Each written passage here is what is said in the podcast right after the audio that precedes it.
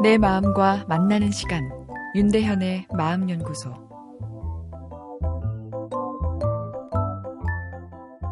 추락하는 것은 날개가 있다. 맞는 이야기입니다. 날개가 없으면 올라가지를 못하니 추락할 수도 없겠죠. 인생사가 누구나 올라가면 다시 내려가는 것이 자연스러운 거겠죠. 그러나 굳이 곤두박질 칠 필요는 없겠죠. 직선으로 추락하는 것이 아닌 여유로운 우한 착륙도 가능할 텐데요. 작년 한 해를 돌아보면 높게 상승한 후 수직으로 떨어진 정치인, 연예인 등 유명인들이 적지 않았죠. 어렵게 노력해서 사람들이 부러워할 사회 경제적 위치에 도달했는데 한 번의 실수나 어처구니 없는 행동으로 자신이 이루어 놓은 것을 망쳐버린 셈입니다. 일반적인 상식은 잘 이해가 안 되죠. 그 고생에서 얻은 성과를 도박이나 성적인 문제 행동으로 다 날려버리는 것을 보면요. 사회 현상에 대한 심리 분석에 대중의 관심이 많은 요즘이죠.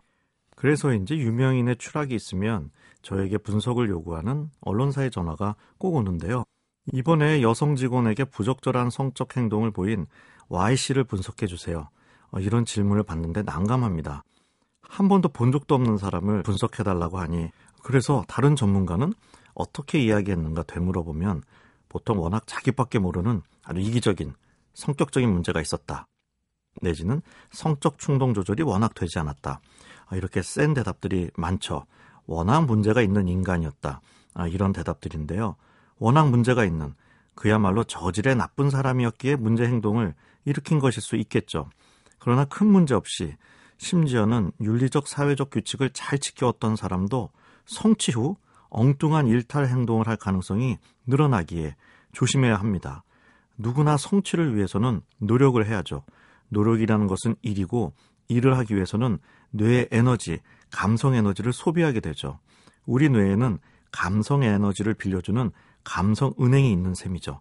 감성 은행이 빌려주는 에너지를 활용해 우리는 열심히 일하고 사회 경제적 성취를 하게 됩니다. 그런데 성취를 이루었을 때 에너지를 빌려준 우리 감성 은행에서 채권 회수를 시작하는 거죠. 그간 행복을 얻기 위해 내가 희생하고 에너지를 빌려주었으니 이제 빌려준 에너지를 갚으라고 하는 겁니다. 내 뇌에 행복감을 달라 강하게 요구하는 것인데요. 즉, 감성 보상에 대한 요구가 엄청나게 강해집니다. 이때 쾌락 시스템과 연관된 빠른 감성 보상 시스템이 주로 작동하게 되면 도박이나 성적 행동이 튀어나오게 되는 것이죠. 도박 중독, 섹스 중독자가 아니더라도 성취 후 밀려오는 감성 보상 요구에 쾌락적인 자극을 쫓는 엉뚱한 행동을 할 수 있는 것이죠. 물론 쾌락 시스템 자체가 나쁜 것은 아닙니다.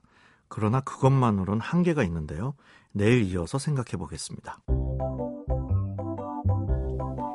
윤대현의 마음연구소. 지금까지 정신건강의학과 전문의 윤대현이었습니다.